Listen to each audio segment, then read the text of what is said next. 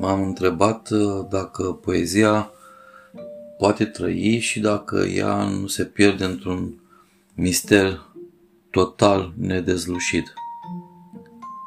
Apoi, uh, tot eu mi-am răspuns că ea poate trăi. Adică, uitându-ne la ziua de azi, care mâine devine ziua de ieri, apoi ăsta e un mister copleșitor. Și am scris următorul poem, Îmbătrânirea cameleonului. Ochii mei văd din ce în ce mai puțin ceea ce odată vedeau cu atâta ușurință.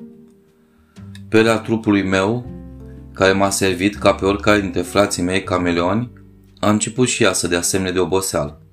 Se zăpăcește din nimic și în loc de albastru, de exemplu, că mă pierd cu gândurile în cerul de deasupra mea, ea dă în verde sau în cine știe ce culori nepotrivite discursului iertării mele, prezentându-mă ca pe un arlechin, total caragios.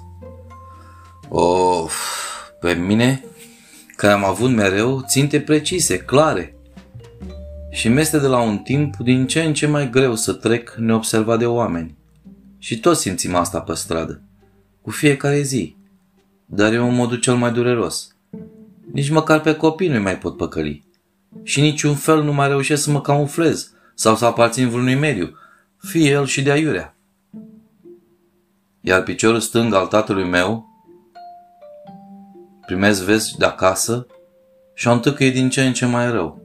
Și cum e normal, mă întreb așa, pe limba mea, cea lungă și flămândă de libelule. Balele îmi curg chiar și acum când vă spun, după străvezenia aripilor lor. Ce dacă îi le trăiesc puțin? Vezi? Uite, asta este. Până acum niciodată nu m-am gândit în termenii ăștia. Oare și viitorul ăla, pe care atât de mult l-am așteptat și visat, să fi încurcat și el și să fi îmbătrânit? Dintr-o dată? Să fi devenit prezent? Hai, spunem te rog.